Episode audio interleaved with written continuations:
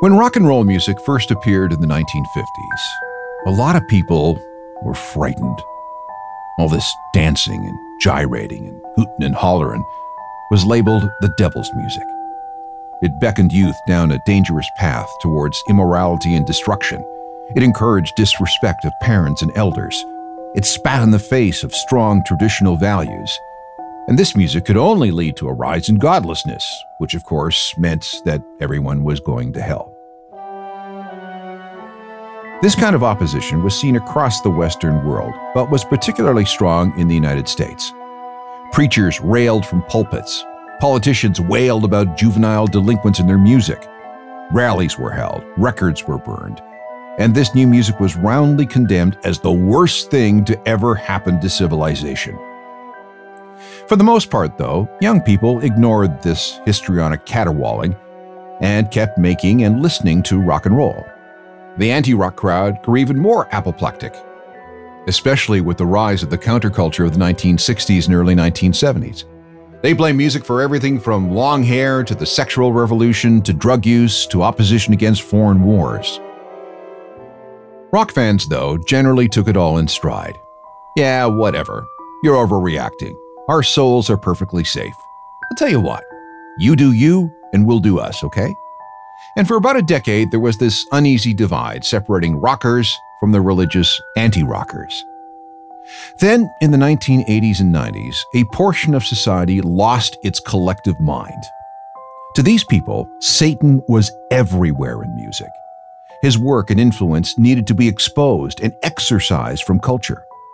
This wasn't artistic expression, this was Lucifer's sneaky way to seize the souls of the vulnerable, impressionable young. The Antichrist was at work. Evil, demonic forces were everywhere. You just needed to know where to look and nothing became more important than casting out Beelzebub's rock music once and for all. It was nuts. I'm Alan Cross, and have I got some stories for you? This is Uncharted Crime and Mayhem in the Music Industry, Episode 5 The Era of the Satanic Panic. Satan is waiting, Satan is waiting. Heroin candy.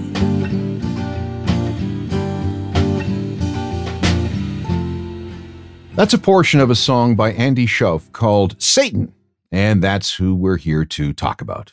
The Dark Lord, Mephistopheles, Diablo, the King of Hell, the Evil One, and specifically his attempt to corrupt the youth to the point of eternal damnation through music. There's always that faction of society that's been suspicious and afraid of music, especially music enjoyed by the young or being made by those who want to push the envelope. This is not new. This goes back to at least ancient Greece and probably further. 2,500 years ago, critics were up in arms over the music being made by young people, saying that these sounds would eventually lead to something they called excessive emotionality they were tut tutting certain styles of playing that evoked strong passions, something that would inevitably lead to immoral behavior, a decline in discipline, the rise of immodesty, poor character, distraction from intellectual pursuits, and all sorts of irrational thinking. Plato was especially concerned and wrote about it in his work The Republic. He wasn't against music. He knew that it could penetrate to the very core of the self in individuals. In fact, he wrote this Music is a moral law. It gives soul to the universe, wings to the mind, flight to the imagination, and charm and gaiety to life and everything. Because more than anything else, rhythm and harmony find their way into the inmost soul and take strongest hold upon it. He was also a big believer in using music as a way of educating the young and making sure that they turned into upright citizens. But then he also said this the introduction of a new kind of music must be shunned as imperiling the whole state. This was directed at the music the young people of ancient Greece were rocking to. Socrates and Pythagoras also had their beefs with the damn kids and their music. This attitude continued over the centuries. In 335 BC, the Greek theorist Aristoxenus of Tarentum proclaimed that any combination of notes that sounded out of tune was unwelcome in music. Cleonidas, a busybody who lived in the second century, also implored musicians to stay away from these unclean sounds. And then after that, a church leader or philosopher would get up on a soapbox every once in a while and condemn the contemporary music of the day, including and especially songs that sounded out of tune. Some believed that anything other than hymns and devotional music was immoral, and there were those who believed that any music would lead one astray and into the pits of hell. Eventually. One of the most infamous cases had to do with Diabolus in Musica, the sound of the devil in music. This was a specific chord that became known as the devil's interval, or if you want to employ some musical theory, a chord known as a flatted fifth. A triad played one chord fret down on the guitar. For example, if we're talking about a G power chord on a guitar, the first finger goes on the third fret of the low E. The third finger goes two frets up to the fifth fret of the A string. The fourth finger goes next to the third on the D string. So there's your fifth. Strumming this guitar gives you a nice, pleasant sound G, D, G.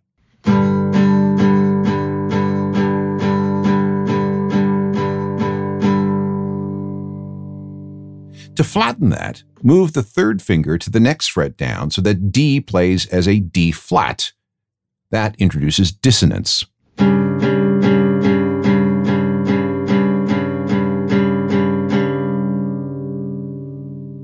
For some extra oomph, let's hear that on an electric guitar with some distortion.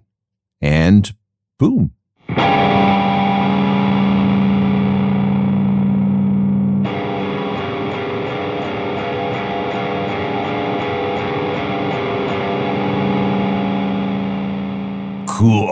There's your devil's triad. And this basic chord construction freaked out religious leaders so much that some of them believed that demons of hell could be summoned just by playing this chord. It was the devil speaking through music. Now, contrary to myth, the Catholic Church never banned the devil's tritone, but they weren't happy about people using it because, well, it sounded weird. That's it. And to be fair, the human brain tends to prefer harmonious sounds. But to some, these chords sounded powerful and cool. To others, the dissonance was too much too chilling, too evil sounding. Music was supposed to be pleasing to the ears and the soul, not sinister sounding. But if you're looking to convey the range of emotions available through music, it's pretty dumb to consciously avoid this particular chord formation. Yeah, such combinations of notes were hard to sing, but that more than anything was why they stepped around the devil's tritone whenever possible. But then it did show up in a lot of classical compositions from people like Beethoven, Wagner, Debussy, Liszt, Sibelius, Bartok, dozens of others. When jazz came along, these chords were used a lot, especially when we get to the 1950s with players like Charlie Parker and John Coltrane.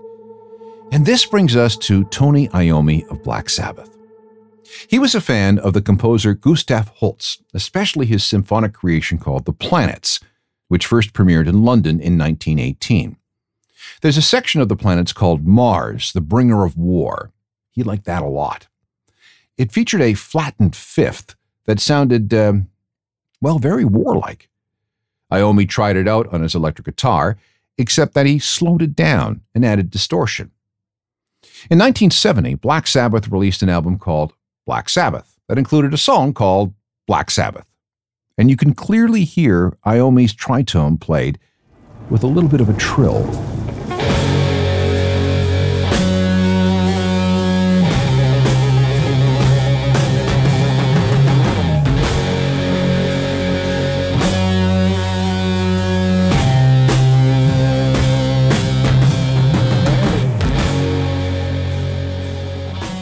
For some, this is the birth of heavy metal.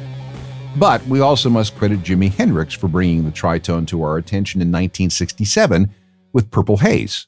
The opening is all Devil's Triad.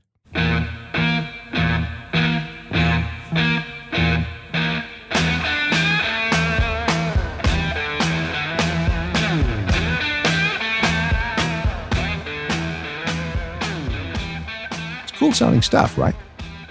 And as heavy, distorted music took off in the 1960s and 70s, these kinds of chords proliferated everywhere. In addition to a ton of Sabbath and Hendrix songs, they can also be heard in David Bowie's Station to Station, The Beautiful People by Marilyn Manson, Blur and Girls and Boys, Cygnus X1 and YYZ by Rush, Enter Sandman from Metallica. And if not for the Devil's Tritone, we wouldn't have this TV theme song, which is loaded with Diabolus in Musica.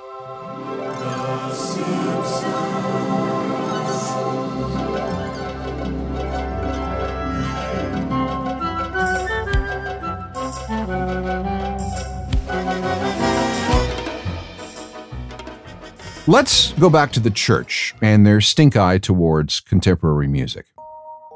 In medieval times, the church tried to control the content and context of lyrics and music as well as the music itself.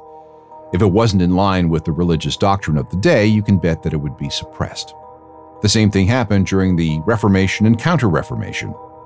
Secular music was fine, as long as it conformed to Christian values. If it did not, if it was found to be morally objectionable, songs could be condemned or banned. This continued for hundreds of years, right up until the 20th century. And while the Catholic Church's sway over music declined, many Protestant denominations, especially evangelical churches in America, decided to take up the fight. And this battle really ramped up with the rise of rock and roll in the 1950s. You see, to them, rock and roll had no place in a world of clean living. And these people had power. After the panic of McCarthyism, the idea that communists bent on destroying the American way were embedded in government and other positions of power put the country on a road to a moral panic that continues to be felt today. In 1956, the biggest variety program on television was The Ed Sullivan Show on CBS. Tens of millions of people watched every week, and Ed had a very good gut for what was going to be hot. That's why he booked Elvis Presley to appear three times. The first appearance on September 9th went off just fine. But the second, airing on October the 28th, caused clutching of pearls because of Elvis's swiveling hips. CBS reportedly received thousands of outraged phone calls and letters, many from religious groups complaining about Elvis's blatant sexual moves. And that's why, for his third appearance on January 6, 1957, Elvis was shown only from the waist up. Meanwhile, there were growing protests about race music, the R&B made by black performers who were finding fans among white kids. This, said many religious groups, not at all concerned about hiding their racism, was corrupting the young white people of America, leading them into juvenile delinquency. There were protests at radio stations, demands to have this music banned, and plenty of events where R&B and rock records were melted in huge bonfires. When the Beatles came along in the early 60s, these same religious groups decried the Beatles' long hair and the overt sexiness in lyrics like, I want to hold your hand. No, really. And when John Lennon made a flippant comment in 1966 about the Beatles being more popular than Jesus, two broadcasters, Tommy Charles and Doug Layton from Birmingham, Alabama, started a campaign to ban the Beatles over this blasphemy, and many records were broken and burned. As 60s counterculture grew, old traditions were pushed aside, much to the shock, disgust, and anger of conservatives. Parents, politicians, and religious groups had no trouble blaming contemporary music, rock and R&B especially, for promoting violence, drug use, immoral behavior, and everything else that their kids were doing or might do. Then, the metal and punk of the 1970s just got them into more of a froth this music is turning our children into rebellious, disrespectful, and anti establishment goons. It must be stopped. Punk was singled out because of the music's often angry, nihilistic approach, not to mention the new fashion styles, which were decidedly non mainstream.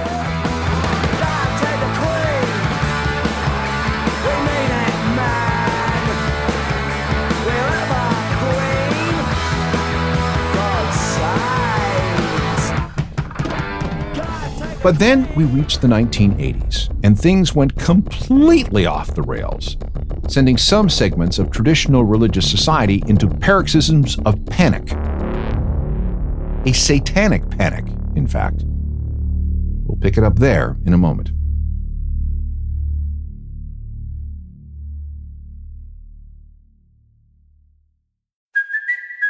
Kaley Cuoco for Priceline. Ready to go to your happy place for a happy price? Well, why didn't you say so? Just download the Priceline app right now and save up to 60% on hotels. So, whether it's Cousin Kevin's Kazoo concert in Kansas City, go Kevin, or Becky's Bachelorette Bash in Bermuda, you never have to miss a trip ever again. So, download the Priceline app today. Your savings are waiting.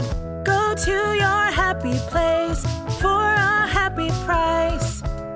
Go to your happy price, Priceline. Much of the 1980s and even part of the 1990s was taken up with something that's been called the Satanic Panic. But before it really took off, there was the punk rock panic. Punk was scary to a lot of people, and it wasn't just the loud, raw music. There were the fashion choices with the torn clothes, safety pins, wild haircuts, and makeup, even on guys, which freaked people out. Part of the whole punk thing was to shock which is why we saw some regrettable use of Nazi imagery. Again, this wasn't any kind of political stance. Using Nazi symbols was there for sheer shock value. So, yeah, there was pushback from those who fell for the shock. I remember seeing an ABC after school special called The Day My Kid Went Punk, and it told the story of a typical American teenager who moved from being a clean cut kid and lover of classical music to dressing like someone from a new wave band.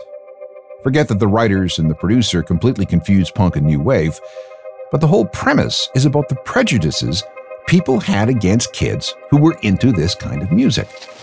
Terry Warner's here. Oh, good. Show him in. What did his mother tell you about him? Oh, I don't know. Not much. Nice kid, quiet, plays classical violin. Oh, really? Well, a Ziggy Ziggy Sputnik lookalike is sitting outside in the lobby waiting for us to hire him as our daycare counselor. What are you talking about? Who's Ziggy Ziggy? What's it? Show Warner in here. Max, we cannot hire this kid to be in charge of our guest children. It'll be a disaster. But this was nothing compared to the hysteria that was the satanic panic. This assault on a specific part of the music spectrum began in the very late 1970s and continued through the early 80s. As rock got bigger, louder, and more intense, religious groups promoted their fears and suspicions to parents. The message was that this music did not just sound awful, but it also contained hidden messages and symbols that promoted sexual promiscuity, drug use, immoral thinking, and above all, Satan worship. For a starting point, we can look at a so called tell all book from 1980 called Michelle Remembers by Michelle Smith and Dr. Lawrence Pazder, a psychologist from Victoria, BC. He began treating Michelle for depression following a miscarriage, but progressed into recovered memory therapy, a technique that's since been thoroughly discredited. The book states as fact that Michelle was subjected to satanic ritual abuse. This was uncovered by more than 600 hours of hypnosis that revealed Michelle's mother ran a satanic cult in the 1950s. Oh, this gets good. When Michelle was just five years old, this would be in 1954 and 1955, Mom had her involved in the Church of Satan. One time there was a ritual that summoned Satan himself, a ritual that took 81 days. There was sexual abuse, torture, human sacrifice, and various other atrocities. The only evidence came from Michelle under hypnosis. Once all these memories were brought forth, Pazder and Michelle embarked on a mission to expose the truth about how the Church of Satan was alive and well in good Christian society. I should also maybe point out that Pazder eventually married his patient after divorcing his wife and after Michelle divorced her husband. Their claims blew up with magazine articles, TV appearances, including a spot on Oprah, and a ton of publicity tours, all detailing these sensational allegations. Now, forget for a moment that several different investigations failed to uncover the slightest bit of evidence for any of the claims made, or find anyone who could corroborate any of Michelle's story. Zero evidence. But it didn't matter. The satanic panic had begun. Michelle and Pazder were not alone. There was another book entitled Satan's Underground by Lauren Stratford, which pushed the same conspiracies and was also given Oprah's seal of approval. Before long, others started making similar claims. By the end of the 70s, there were more than 12,000 unsubstantiated cases of SRA, short for satanic ritual abuse, sexual assault, torture, murder, sacrifice, incestuous orgies, even cannibalism was said to be part of these rituals. America had been primed for this. Conspiracies involving the devil go as far back as the Salem witch trials in the 1600s. Add in McCarthyism, the fear of nuclear annihilation, books like the fabricated memoir Satan Seller from 1972, the republication of Anton LaVey's Satanic Rituals, the rise of fundamentalist Christian sects, political activism by pastors such as Jerry Falwell's Moral Majority, movies like Rosemary's Baby and The Exorcist and The Omen. All of these things took tales of Satan deeper and deeper into popular culture. There was a temporary bump in the popularity of Ouija boards, and stories of actual cults like Charles Manson's family in 1969 and their ritual mass murders, the suicide of hundreds of Jim Jones followers in the Guyanese jungle in 1978. Add all this together, and the country was ready to lose its mind. The 1970s also saw the emergence of self proclaimed former Satanists who offered stories of what they knew, and who were often supported in their claims by Christian evangelists looking to further their careers. Evangelists like Pat Pulling blamed her son's suicide on too much Dungeons and Dragons.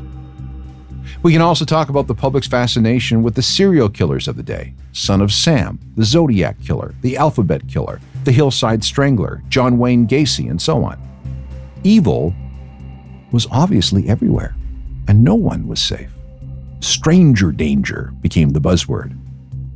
There were other more benign factors too the development of legitimate child care and child protection laws, revelations of real examples of child abuse and the criminals who engaged in it, real stories of human trafficking, recognition of post traumatic stress disorder, and so on. They all got folded into the satanic panic.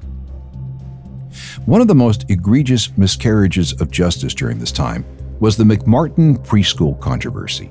It was alleged allegations that came out of some extremely dodgy interviews of preschool children, that these kids had been subjected to satanic ritual abuse after being dropped off at the school by their parents. So many lives were completely ruined by repeated investigations that reached the highest levels of government, all of which turned up basically nothing. The media was all over the McMartin case. Law enforcement officials, often trained by ritual crime seminars, often led by preachers, psychologists, born again Christians, and therapists, started giving lectures and offering tips on how to recognize if your kid was a victim of satanic ritual abuse. Here's a clip from a training video from 1994. There's two different communities that use this park. Uh, one is the uh, pagan or occultic community, and the other community is the homosexual community. Upon entering the park, I mean, you can see they've already got started. Uh, okay. Uh, this is a pentacle. The interesting thing about this pentacle is it's an upright pentacle. This is not a satanic pentacle. Now, the reason why this pentacle would not be considered satanic is because it has one point up. Now, Satanists would reverse this star, or pentacle as it's called, and have two points up. Those represent uh, the horns of Baphomet uh, and or the horns of Satan. Uh, but now, right over here, I can see on a tree here, there's a, there's a uh, inverted cross. Now this is satanic. This is a very generic symbol. Um, let me see. It's, well, it's actually fairly fresh too. Um, this here, of course, is a, a bastardization of Christianity, and it's a very common symbol. Obviously, they probably had a party or, or a ritual here uh, within the past night or two. Books and magazine articles were devoted to Satan. A 1988 Geraldo Rivera TV special entitled Devil Worship Exposing Satan's Underground claimed that there were over a million Satanists in America linked together in a highly organized structure, and they were all committing heinous crimes. It became the highest rated TV documentary to that point. Geraldo wasn't alone either. TV shows like 2020 ran a story featuring an actual Catholic exorcism. And there were Christian documentaries with titles like Hell's Bells that tried to tie Satanism to rock music. The public was constantly being told that devil worshippers were everywhere, perhaps even your next door neighbor. Others claimed that these American Satanists were part of a much larger global organization that was pulling the strings on all of society. Victims were brainwashed into being sleeper agents and could be commanded to do everything from become an assassin to a prostitute just by the use of code words. There were symposiums around the world where survivors told their stories. Other schools and caregivers were roped in. The Martensville case in Saskatchewan, a case in Nottingham, England that became known as the British McMartin, another in Cleveland. New Zealand, Norway, Switzerland, Australia, and Egypt were all caught up in the satanic panic. And those were just the high profile cases. Dozens and dozens of people were sent to jail. And here's the thing nearly every single one of those convictions has been overturned, including one for a guy who served 20 years of a 40 year sentence. A Cuban immigrant named Frank Fuster was still serving a 165 year sentence for alleged child molestation related to the Satanic Panic. Here's where we can finally talk about music during this time. At the core, parents and church leaders became convinced that rock, especially metal, was indoctrinating children into following Satan. And this is where we'll get into the backmasking controversy.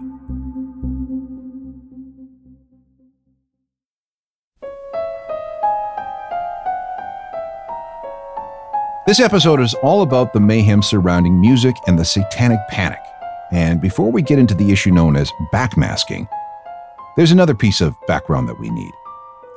In 1957, there was a book called The Hidden Persuaders. It was published by Vance Packard. He spent a lot of time in movie theaters and came to the conclusion that they used subliminal commands to increase the sales of popcorn. Turns out that the study was fabricated, but never mind. Then a moral panic was set off in 1973 by a book called Subliminal Seduction by Wilson Bryan Key.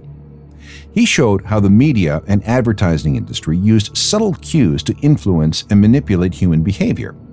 For example, close examination of an airbrushed photo of a glass of ice revealed details of a human skull. The eye wouldn't immediately see it, but the brain picked it up subconsciously, registering it as a reference to death and that was supposed to make us feel or do something. I'm really not quite sure. He cited other examples of hidden sexual imagery hiding in plain sight that subliminally registered with the brain, causing quiet sexual arousal and thereby possibly creating a special bond with whatever product was being advertised.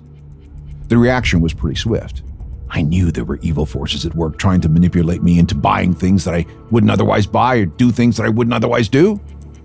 Coming at a time when distrust in all institutions was heading higher and higher, blame Nixon and Watergate and the oil crisis and inflation and all the other things that I mentioned earlier that confounded, confused, and scared people back then. People were quick to believe the book's Orwellian thesis. There was so much concern that there were government hearings into subliminal advertising and its alleged intentional deception of the public when it came to thoughts, attitudes, and behaviors. Laws were passed in countries around the world regulating such deception, even though subsequent studies have shown that hidden messages have little effectiveness.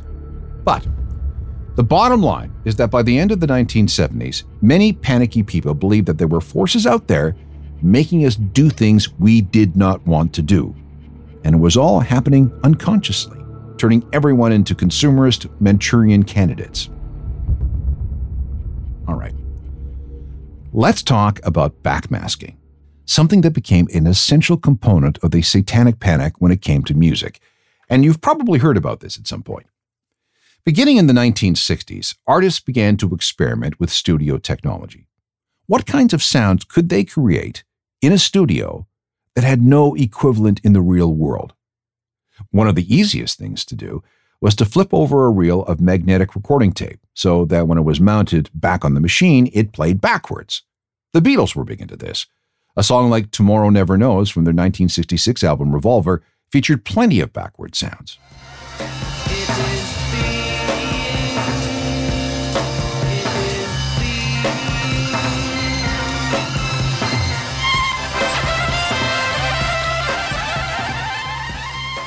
When the Paul McCartney is dead rumors broke out, Sleuth started looking for clues to prove that McCartney had really died in a car accident on January 7th, 1967. Some of this proof was found hidden in the song Revolution 9 from the Beatles' White Album, which featured a sample of an EMI studio technician saying number 9. You run it forward, sounds like this. Number 9, number 9, number 9, number 9, number 9, number 9. But if you spun the record backward on your turntable, this was revealed. Honeyonderman, honeyonderman, honeyonderman, honeyonderman, honeyonderman, honeyonderman, honeyonderman, honeyonderman, honeyonderman. Number 9 becomes Turn Me On Dead Man. That could only mean that John, the writer and creator of this song, was telling people, um, well, that the dead man was going to tell the truth. And the dead man had to be Paul, right? Forget that this could be some weird audio artifact. It really was a subliminal message that the brain could absorb subconsciously and spill the beans on what really happened to Paul. Frank Zappa may have been the first artist to have fun with this. In 1968, he and his band, The Mothers of Invention, released an album entitled We're Only in It for the Money. And the very last track on this album is a 26 second thing called Hot Poop, and it contains an actual backwards message. Played properly, it sounds like this. He is working the controls because all producers love to turn knobs. They think it is the way they can create. Wonder what everyone else is whispering about.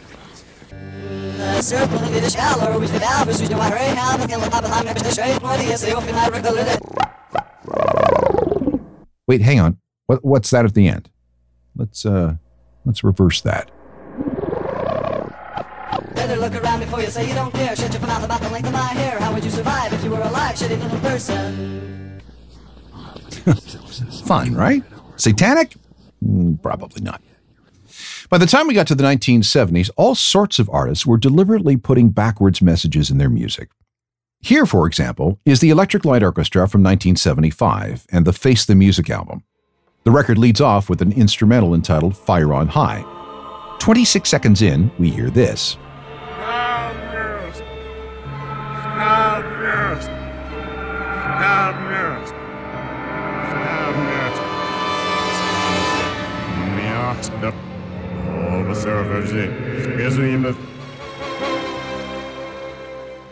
That is an actual backwards message. So let's reverse it. The music is reversible, but time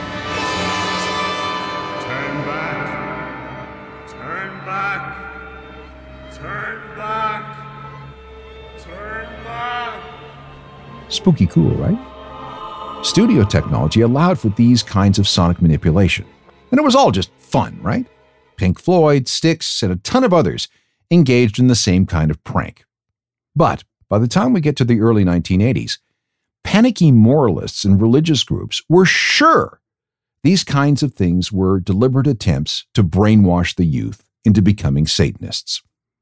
This is from a 1982 report that supposedly blows the lid off this whole satanic plot. It is wiping out the morals of our country. It is corrupting our youth, enticing them to experiment with drugs and sex and to follow Satan to hell.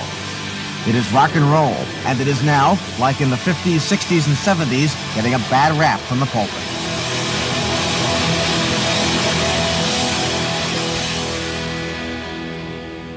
Saluda, South Carolina. A country town church and evangelist Billy Adams, a former rock and roller from the 50s who found God in the 60s and now preaches against the evils of rock and roll, the messages and the beat, and the so-called brainwashing.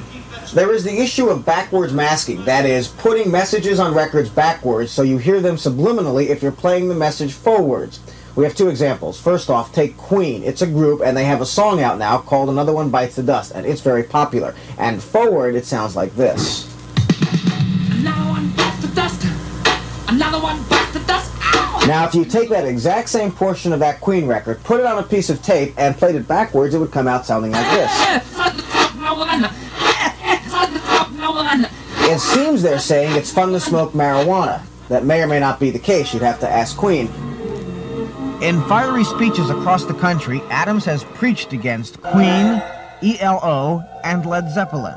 Listen at him say, He is my prince, Satan. Listen for yourself.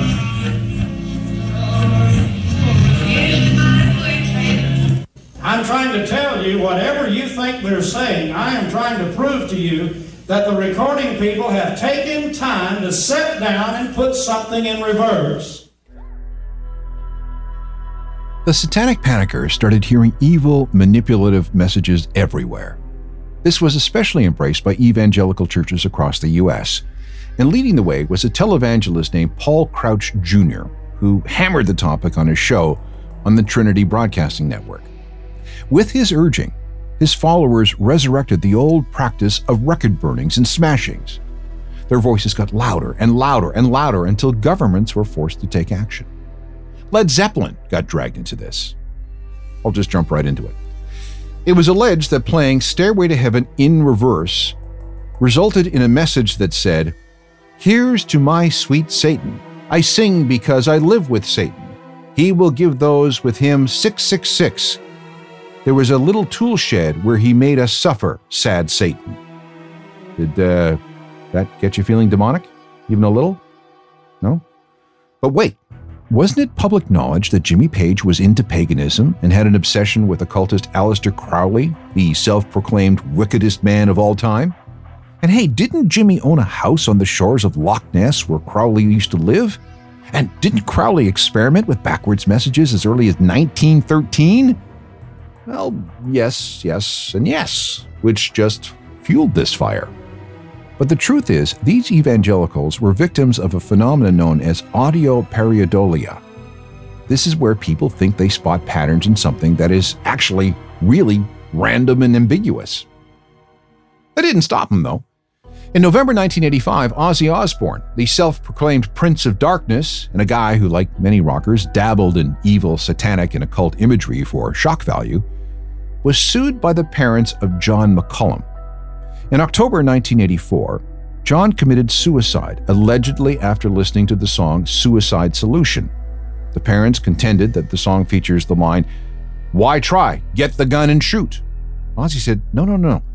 My lyricist, Bob Daisley, wrote, Get the flaps out, which is an allusion to English slang for lady bits. That, that case was dismissed. But the satanic panic soon descended on Judas Priest.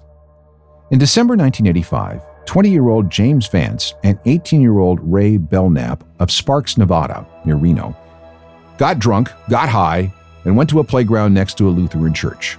They brought along a 12 gauge shotgun. Bad combination. They attempted suicide. Belknap died on the scene, while Vance was severely injured. He had a severely disfigured face and didn't die for another three years. Five years later, Vance's family sued Judas Priest, alleging that the band made him do it. How? By planting a subliminal message Do it on a song called Better by You, Better Than Me. This wasn't even a Priest original. It was a cover of a 1969 song by Spooky Tooth that was added at the last minute to their 1978 album Stained Class. Now, to be honest, Stained Class was a pretty dark record.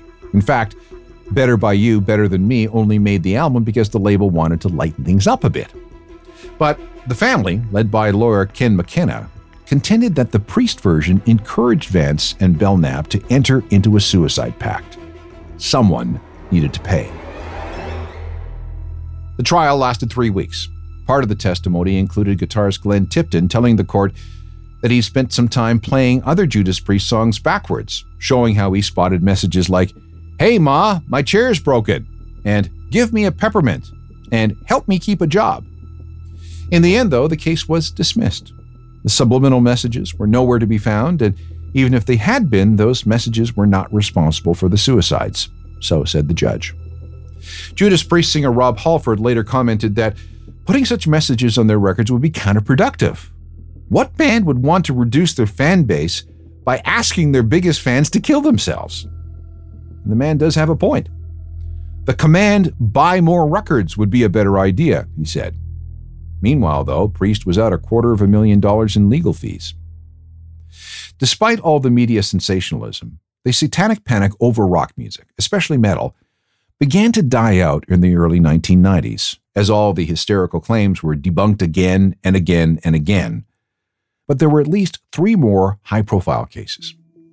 We have the case of the Memphis Three, three teenagers from Arkansas who were convicted of the murders of three boys in 1993 and 1994. Damien Echols, Jesse Misskelley Jr., and Jason Baldwin were all accused of killing the boys as part of a satanic ritual. Even though evidence was dubious, and much was made of the fact that all three of the accused were big fans of goth music, Echols was sentenced to death, while the two others were given life sentences. However, thanks to support from celebrities and musicians, the case against them eventually ended with their release after 18 years in prison. In March 1996, the body of 15 year old Elyse Pahler was found not far from her home in Arroyo Grande, California. She'd been missing for about eight months. It was later determined that three male friends lured her away with plans of killing her in some kind of satanic ritual. Why? Well, because they were in a band. It was called Hatred, and they believed that if they made a sacrifice to Satan, the group would become big and they would all become rich rock stars. According to Elyse's parents, the inspiration for the killing were two songs by Slayer Postmortem and Dead Skin Mask. The songs gave detailed instructions to stalk, rape, torture, murder, and commit acts of necrophilia. The case went to trial in 2000 but was thrown out by a skeptical judge. A second lawsuit was launched, and that too was thrown out. Meanwhile, all three alleged murderers are still in jail. Finally, there's the mass shooting at Columbine High School in Colorado in 1999. Eric Harris and Dylan Klebold murdered 12 students and one teacher. In the days, weeks, and months following the massacre, much was made of the fact that both Harris and Klebold were into goth culture and the music of Marilyn Manson, another guy who used occult imagery. The focus on music as a cause of the massacre dissipated after expert testimony concluded that Harris was a clinical psychopath and that Klebold was easily led because of depression. Columbine, however, ushered in the era of a true panic, the age of mass school shootings in America, and there is nothing imaginary about that. There are still pockets of people who believe in the allegations of the satanic panic, but the hysteria that we saw in the 80s and 90s is mostly gone. And after all that, what were the results? Well, parents got advisory stickers on albums. that's about it. The whole period remains a study in moral panic, a time when societal anxieties and fears get overblown, exaggerated, and then exploited by people who think that they have something to gain. Yes, there will always be suspicions about youth and their culture, but it's always been that way. And for now, the satanic panic is regarded as a product of its time. Instead, we have new conspiracies. QAnon, for example, the myth of the stolen American election in 2020, and dozens more. If you have any questions or comments, shoot me an email, alan at alancross.ca. We can also meet up on all the social media sites, along with my website, ajournalofmusicalthings.com. It's updated with music news and recommendations every day, and there's the free daily newsletter that you should get. And if you want more music, there's my ongoing History of New Music podcast. Join me for more stories of crime and mayhem from the world of music. Technical production is by Rob Johnston. I'm Alan Cross.